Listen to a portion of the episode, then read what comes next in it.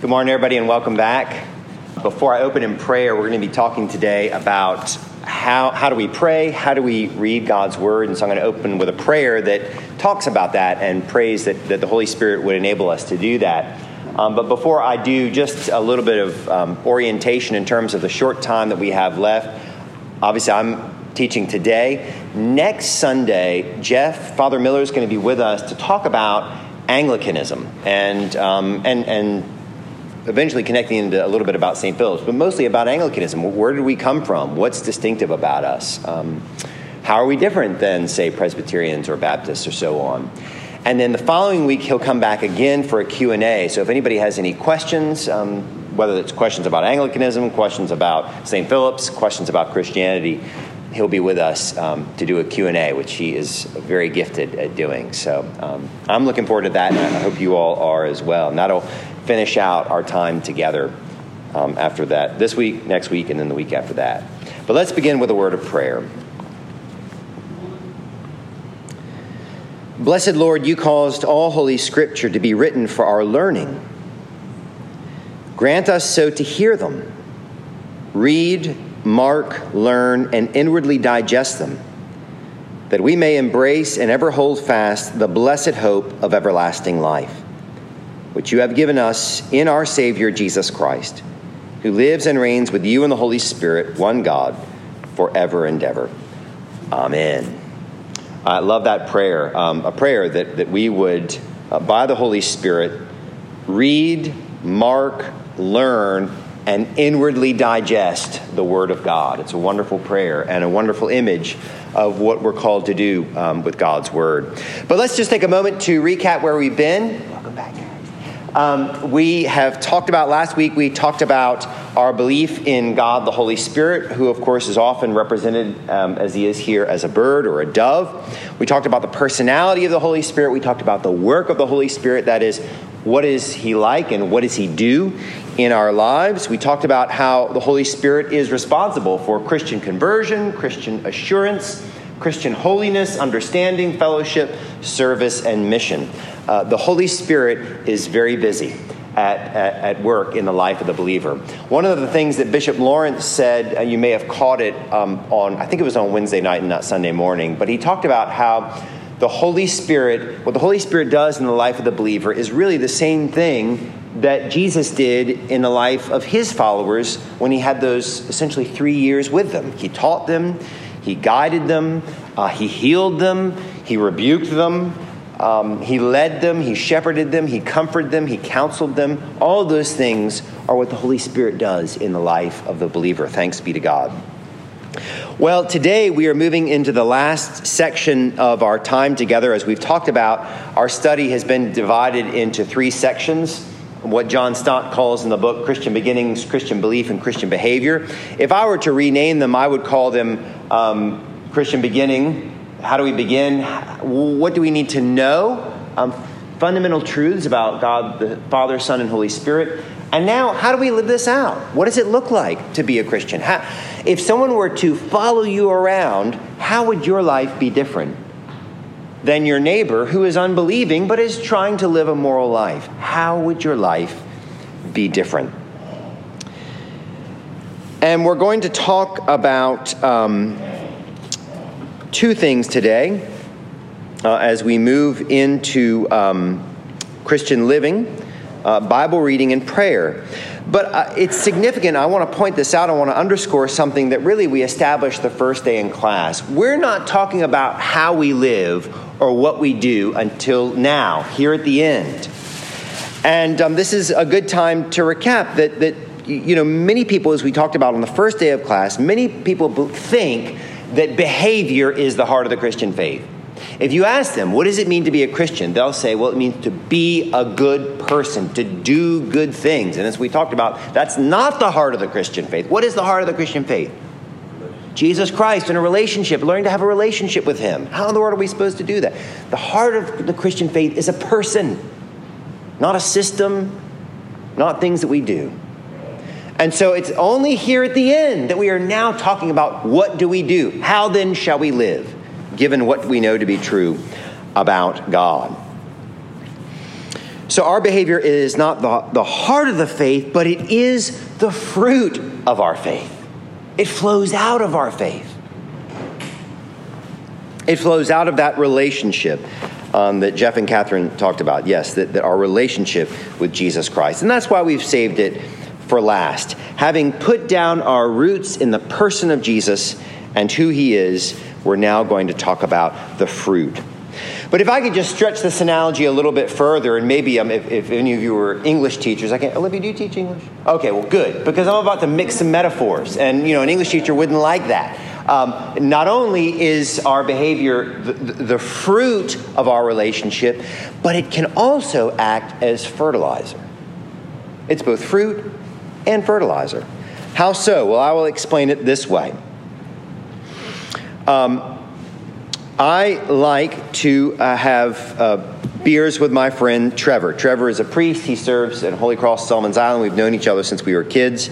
And um, so we like to get a beer together. And, and that's because I like Trevor. And it's just good to be with him. It's, it's fun to have a pint with Trevor. So, in a sense, pints with Trevor is the fruit of our relationship that we already have. But it's also true that grabbing a pint with Trevor, it deepens my love and appreciation for him as I get to know him more and more, as I get to know what he's struggling with, what the victories are in his life, how God is working in his life. So it's also true that pints with Trevor are a fertilizer for our friendship. So do you see, it's both fruit and fertilizer the time that we spend together. Well, the same is true when it comes to our relationship with God. There are certain behaviors, certain uh, things that flow out of our, our love for Him. In other words, we will grow in our desire to spend time with Him. Not pints with Trevor, but pints with God, if you will. But, but that time that we spend will also deepen our relationship with Him. And so that's what we're talking about today both the fruit, but also the fertilizer of um, your relationship. And I'm going to ask a question. I'm not looking for you to answer the question, but the question is, and I ask the question, it might seem like an obvious question, but it's not obvious. And the question is, do you want to grow in your faith? Do you want to grow in your relationship with Christ? If the answer is yes, then what we're talking about today, it's not the only means, but it's the primary means by which that relationship will grow. So that's what we're going to be talking about. Um, and, and how does that happen? Well, it happens through Bible reading and prayer. That is how we deepen that relationship with God. Now, what we're talking about really could come under the heading of Christian discipline. Now, that word discipline, it has become something of a dirty word in our culture. Generally, when people talk about discipline, they only speak about it in the negative sense. You know, little Timmy was naughty at school, so he had to be disciplined. Um, or little Johnny, if he's a, a, bad boy, how are his mother and father going to discipline him? So we think of discipline, and certainly can be used in that way, but I'm not using in that in the negative sense. We are using it in the positive sense, as in those things that are characteristic of being a disciple. Notice it's the same root, discipline, disciple, it's the same word. So to be a disciple of Jesus Christ necessitates certain disciplines. That is, that we commit ourselves to certain things in season and out of season. When we feel like doing them, and yes, even when we don't feel like doing them. Because there will be days when we don't feel like doing them. But that's why it's called a discipline. We are disciple, followers of Jesus Christ. And we all know this to be true. We, we know this in, in other realms that if you want to grow intellectually, then you've got to, to have the discipline of study. If you want to grow as an athlete or a, uh, or a musician, you've got to have the discipline of practice practice, practice, practice. But somehow, when it comes to the spiritual life, somehow we've gotten the message that, that, that spiritual growth is just something that'll happen to us. Now, now, it is true the Holy Spirit is fostering growth within us, no question about it. But, but we are called to play our part, to play our part. And if you think about it, I mean, how did Jesus live his life? He, he was clearly steeped in the Word of God. Uh, oftentimes, he would quote the Word of God when he was in a particular situation, or if he was um, counteracting maybe something that his enemies were trying to say. So he was steeped in the Word of God. Second of all, we see that he was faithful in prayer. Oftentimes, he's going off by himself. In fact, sometimes the disciples would go off and find him and say, Jesus, what do you think you're doing over here by yourself praying? There are people who need you. But no, he had the discipline of setting time aside with the Father, steeped in the Word of God, disciplined in his prayer.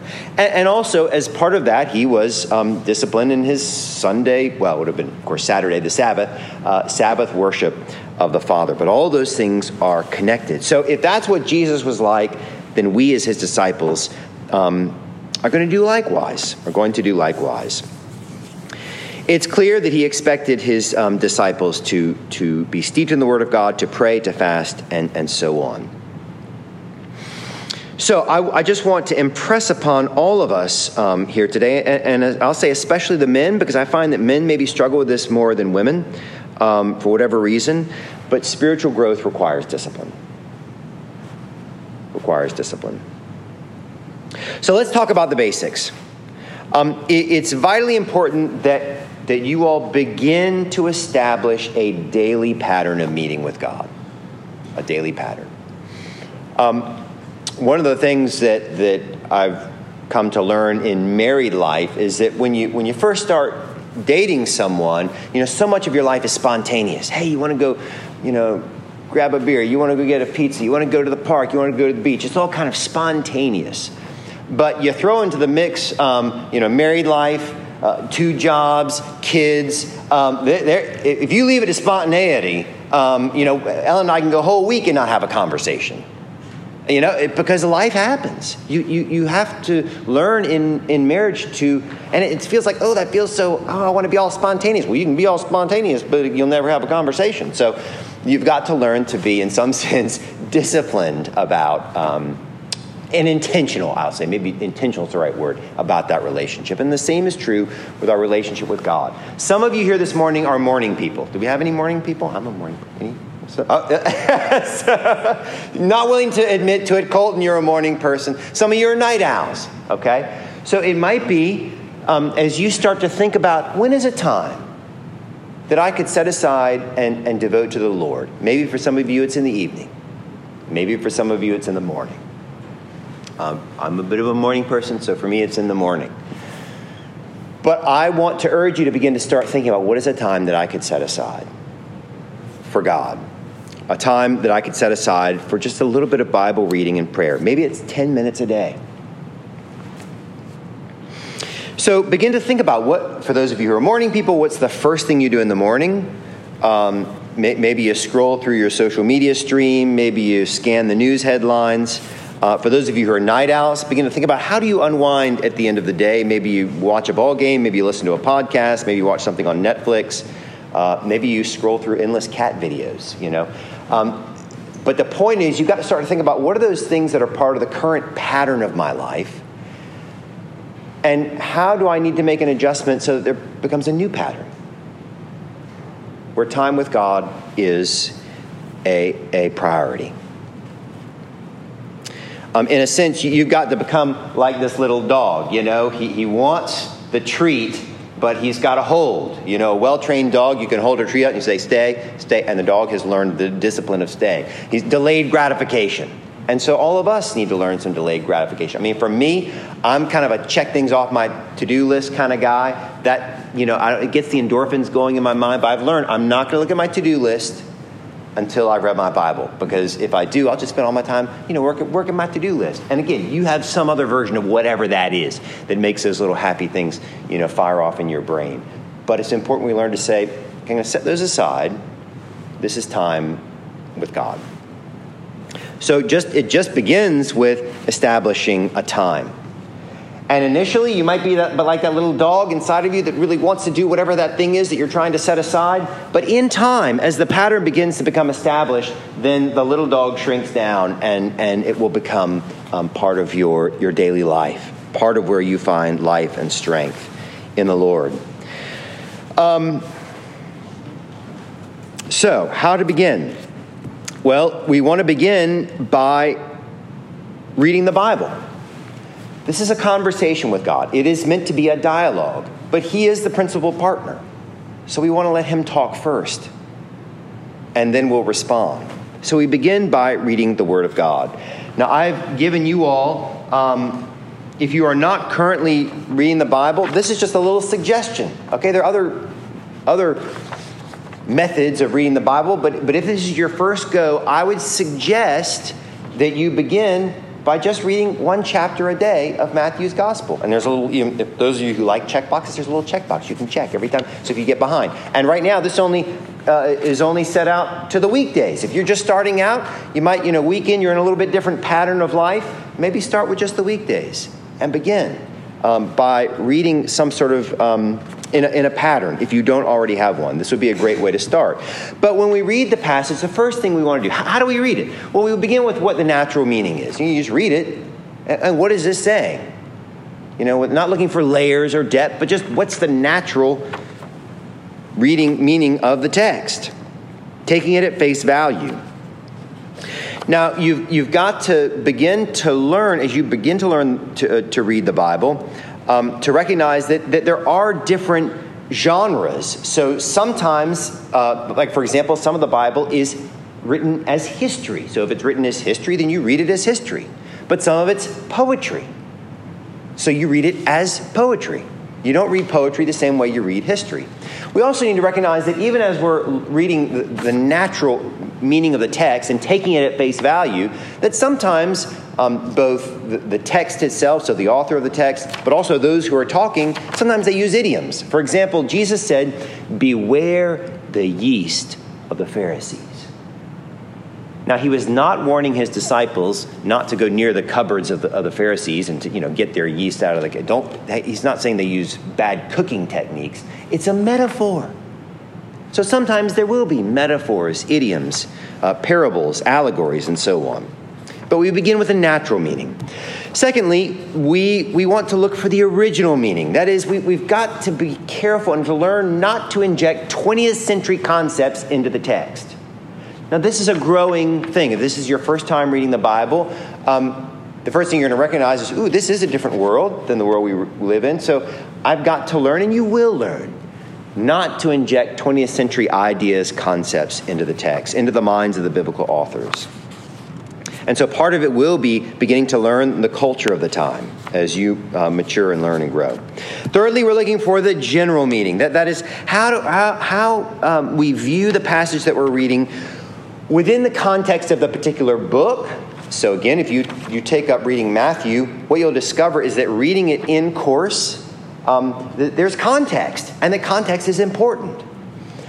But also, we want to take any text we read within the context of the grand biblical narrative that tells the story of God's creation, His love, our rebellion against God, His calling to Himself of a particular people, and what happened in the life of those people and his ultimate redemption through his son Jesus Christ. So if you're reading a text and it your understanding of the text is totally out of whack with either the context of the book or the context of the grand biblical narrative, that's a sign to you, ooh, I might need to revisit my understanding of this text. So we, we, want to, we want to take it in the general meaning of the story of Scripture.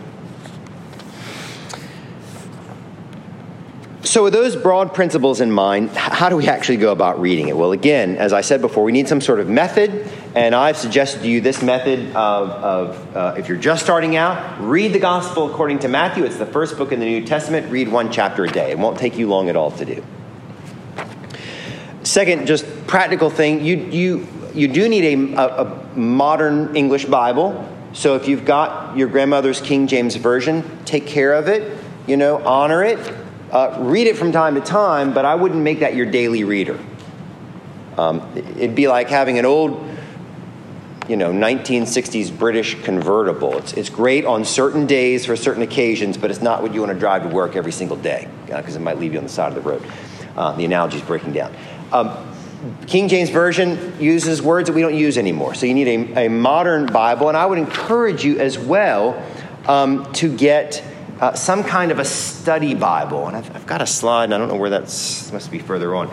But a study Bible is um, a Bible where at the top you've got the actual text you're reading, but then down below you've got some notes. Um, what guys in my Bible study like to call, they call this a cheater Bible you know, because they can read the top, but if they don't know what's going on, they can go down and like read it, and they're like, "Oh, that's what that's talking about," um, or "Oh, I've heard this before. Oh, that's where this came from." So I'd encourage you to get a good cheater Bible. There are different versions out there. Um, I'd be happy to send you a suggestion. This is one. This is this is my old one that I've been using since high school, but um, this is one that I'm using now. There are a lot of great ones out there, and again, I'd be happy to make a recommendation. But at the very least, you need a modern translation. A um, another resource, if you're kind of a visual person, is uh, we've been using this website online called the Bible Project. It's great for getting an overview both of the Bible itself, or if you're going into a particular book, they have overviews of particular books. I'll just play you a little. Um, little infomercial just so you can see what it offers and, and see if it might be helpful to you. So pretty cool, huh? Yeah. So um, it just I'm sort of a visual person, and so it, it, I don't know. I find that helpful. And when you kind of get that overview, you can say, okay, now I can I can dive in with some understanding. I've got a framework. Um, I'll make a little confession to you all. I tried several times to read uh, Tolkien's book, The Hobbit. I don't know if you've ever read The Hobbit. I, in college, I tried to read. It. I was just like, I, I don't get what the big. I just couldn't, I don't know, I couldn't get it. Then the movies came out, and I, The Lord of the Rings, and I saw the movies, and, you know, they're cool. But what they did is they gave me a framework so that I could then go back and read the books. And now I've read them several times. And what I learned out of that experience is you know, just the way my mind works is I need a f- sort of a framework. And so this, this can kind of give you a little bit of framework as you dive into God's Word. So, how do we do it? Well, when you sit down, actually, you, you've set the time aside, you've got your Bible, um, you've got whatever your plan is, maybe the plan I've given you, maybe you're going to choose some other plan, and you sit down. The first thing you need to do is pray. And because I'm such a kind of task oriented sort of person, I'll confess to you that this is what I sometimes forget to do. I sit down, I start reading, and, but we need to stop and pray. Lord, your servant is listening. Please speak to me through your word.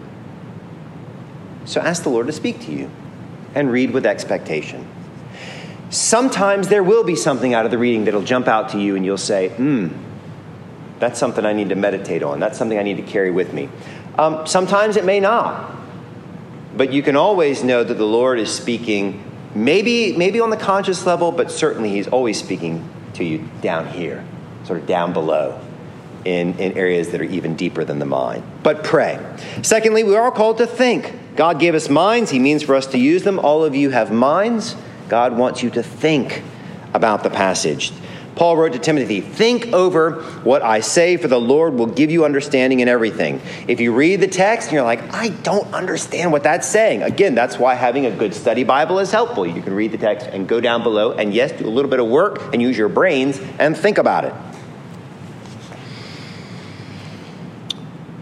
So, pray, think, um, thinking is a bit like a, a dog with a bone. You got to sometimes chew on it to get the, the marrow, as it were. What does it mean? What is it saying? Thirdly, we need to remember. Over and over again in the Old Testament, what the Lord says to his people is do not forget, do not forget, do not forget. You know why he says that?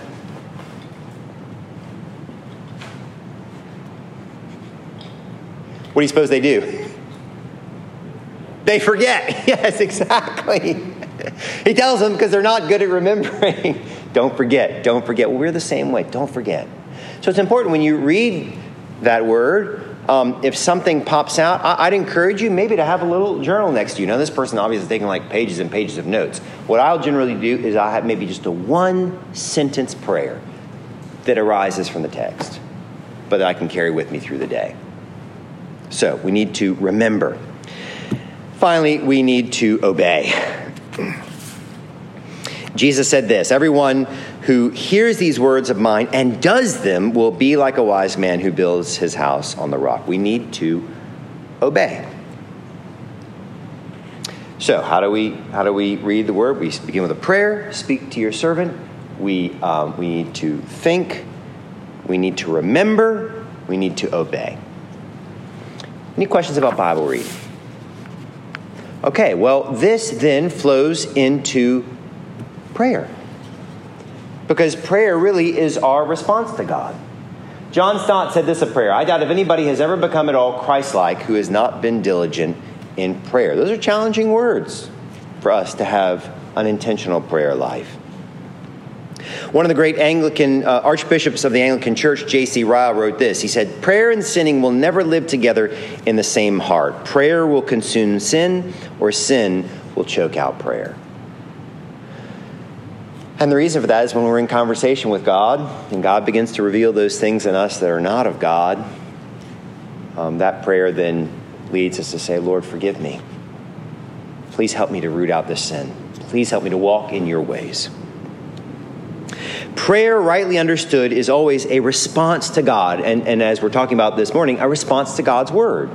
I mean, think about it. Let's say you you, you met someone um, at a party and um, you all were talking, and maybe it was a friend you hadn't seen in a while, and your friend asked you how you're doing, and you told them something very difficult but important that was going on in your life. And then they responded by completely changing the subject. Well, that'd be kind of rude, wouldn't it? well, likewise, when we read God's word, the first thing we want to respond with is something in response to what He said. So you read the passage, sit with it for a moment, think about it, and perhaps the first prayer would be a prayer, some prayer of response. Sometimes it might be a prayer of confession. Lord, this text has convicted me. Sometimes it might be um, an intercessory prayer. The, the, passage makes you think about someone in your life. Or um, maybe it's a, a response of praise. You realize, Lord God, you love me in this way, and I just want to praise you. But it's a response to what you've read. A response. And, and this idea that we are responding to God is such a contrast to the popular understanding of prayer, which really imagines God as some celestial Coke machine in the sky. We put in, you know, four quarters, we press a button, and we, we wait for God's blessings to rain down from us from that celestial Coke machine. But He's not some celestial Coke machine, He's a person. A person who, who wants us to know Him, a person who loves us. Prayer is not about us moving God so much as it is about God changing us. Changing us. So it's a good discipline to begin your prayer by responding to whatever God's been saying in His Word. um, now, sometimes um, it might be. Um, well, let me say this. When, when, when, my children come to me, I don't ever want them to, to feel like they've got to get all their words right when they talk to me. And I, have learned that those of us who grew up in a liturgical context, so, so Episcopal, Anglican, Roman Catholic, Lutheran, where you know we say our prayers from a book that were written by faithful Christians, sometimes we can get the idea that unless I speak to God with big fancy words, um, it's somehow not going to be effective. No, God wants you to speak to Him in your own words. Um, so, so we respond in prayer just in our own words. But there will be times where this is what you feel like. You're like, Dear Jesus, I don't even know what to pray. Amen. and so it can be helpful to have a prayer resource. And we're going to talk about this prayer resource today. Um, one great prayer resource is the Book of Common Prayer. And um, it actually has some wonderful prayers at the back. I mean, for example, there's one that's near and dear to my heart. I have a family member who um, struggles with addiction. And so there's a prayer for um, those who struggle with addiction in the back of the prayer book. It's a wonderful prayer.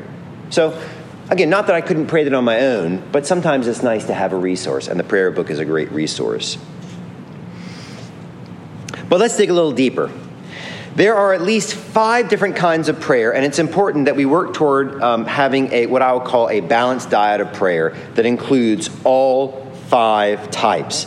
Otherwise, if we're not intentional about including all five types, we'll slip back into imagining God as that celestial Coke machine in the sky. Um, and we can just get a big case of the Gimmies, one of the, our favorite Berenstain Bear books. Maybe some of you have read. The Berenstain Bears and the Gimmies. Give me this, give me that. We can be like that with God. God, give me this. I need this. I need that. That's part of prayer, but it should not be the bulk of our prayer. John Stott referred to the five types of prayer in this way. He talked about the look up at God, the look in at ourselves, the look around at others, the look back to the past, the look on to the future. I'm going to rename them. I'm going to refer to that first type.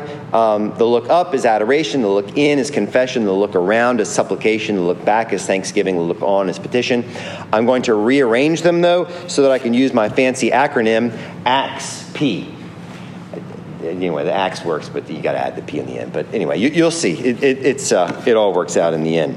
So um, let's talk about these different types of prayer. And, and let me get you to open up this little notebook. Let me just say this. If this is helpful to you, did y'all get one? Oh, um, Ellen, could you get them a, just two notebooks and the little, um, this little half sheet Bible reading thing? Um, if this is helpful to you, fantastic. If it's not, you know, put it in the recycling bin. Give it to some unsuspecting stranger. You know, it, it may be helpful, it may not. But at the very least, this will help you to begin to see the five different types of prayer that we all need to have a balanced diet of prayer. Now, on the insert in the inside flap, I have a little suggestion for how to use the book. This suggestion um, talks about having 15 minutes a day. You may not be ready to put, set aside 15 minutes a day. You may need to start with just five minutes a day. Okay, that's okay. Start where you can. Um, it might be that, for example, if you're like, man, I, you know, I've, I've got 10 minutes a day that I'm going to set aside. It might be that, you know, on Monday you focus on adoration, Tuesday confession, Wednesday, you know, so on and so forth. But eventually, what I would encourage you to do is to try to begin to fold all five of these into your daily prayer. But, but start, you know, get on the on ramp. You don't need to start at 90 miles an hour. So the first type of prayer is adoration.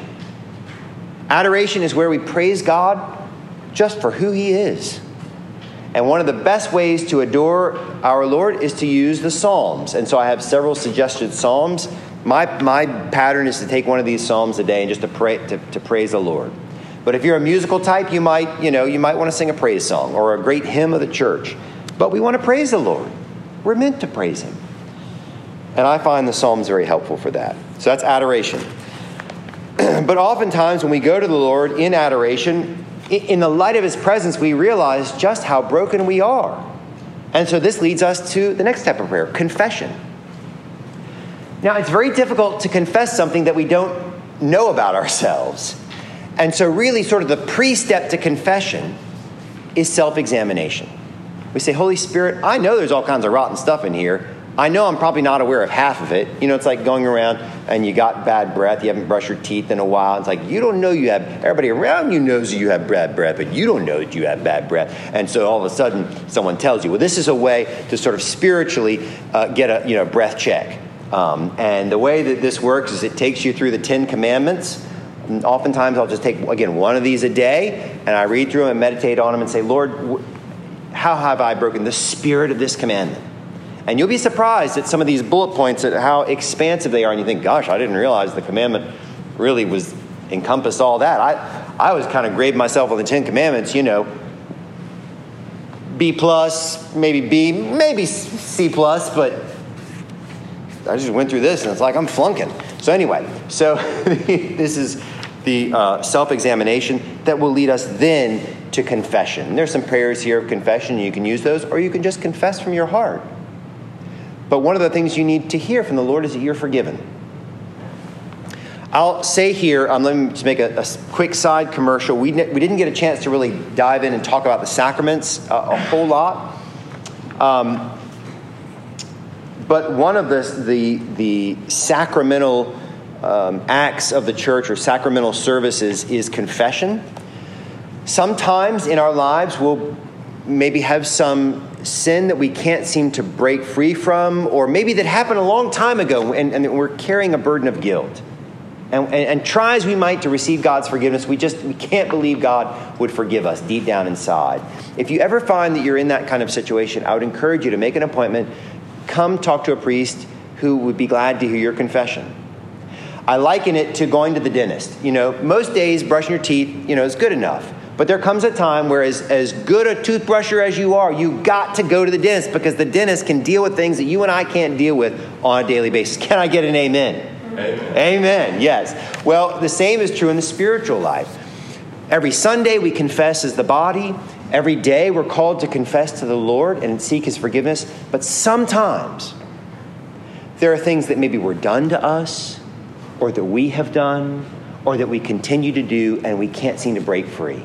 And sometimes the thing that we need to do is to go to a Christian who has taken a solemn vow of, of um, confident, confidentiality, of, of secrecy, to whom you can confess and receive God's forgiveness, a proclamation from the outside you are forgiven. So if you're carrying a burden, I would encourage you. The, the old adage about confession in our tradition is that all can, any of you can, none must. You don't have to, you don't need that to receive God's forgiveness, but some should. Some should. All can, none must, some should, in order to receive um, the blessing, that blessed assurance of God's forgiveness. So that's confession. Uh, so we've confessed our sins. That moves on to thanksgiving. Adoration, confession, thanksgiving. You might say, well, hey, adora- I thought we already did adoration. Well, adoration is praising God for who He is. Thanksgiving is more thanking Him for what He's done in our lives and the lives of those around us. So they're a little different. They're a little different.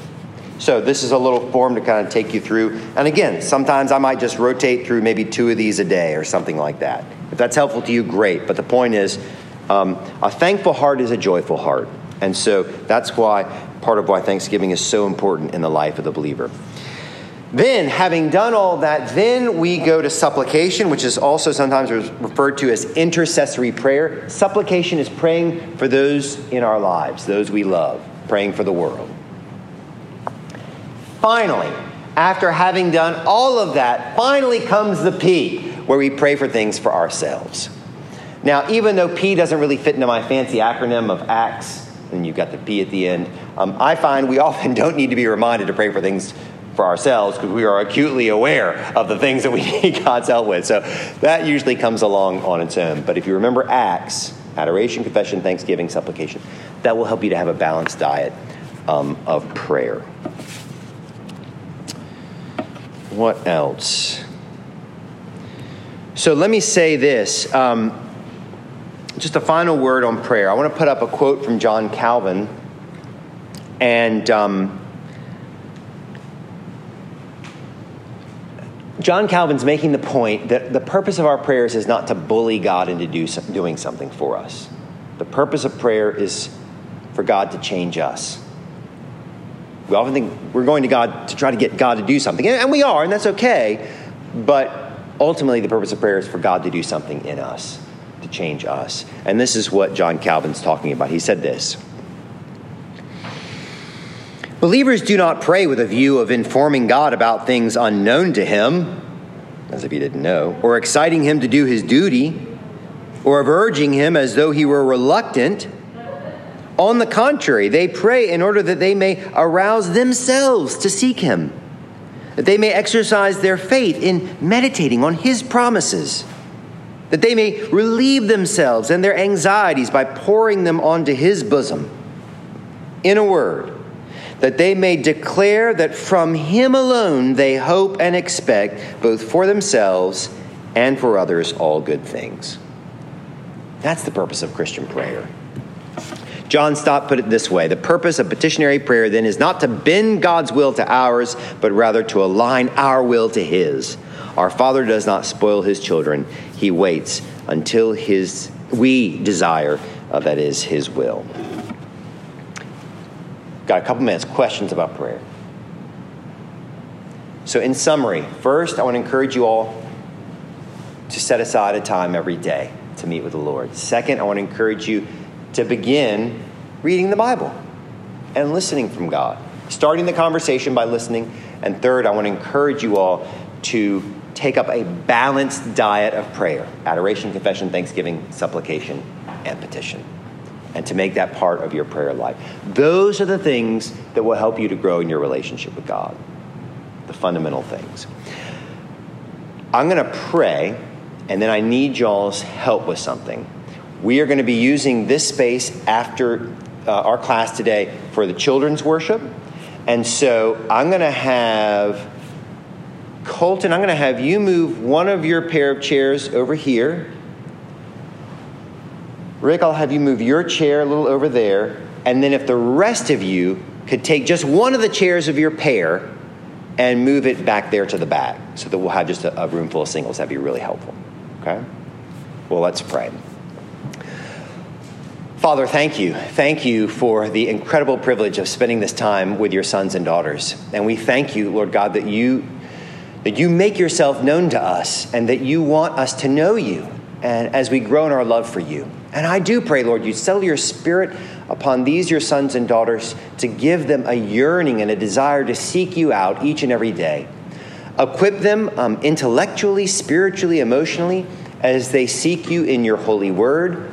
And Lord, make their prayers um, powerful prayers, Lord, that their hearts might be changed and converted um, to be like your heart, and that they might become ever more effective and fruitful um, in your hands. Father, we ask all these things expectantly, for we ask them in Jesus' name. Amen.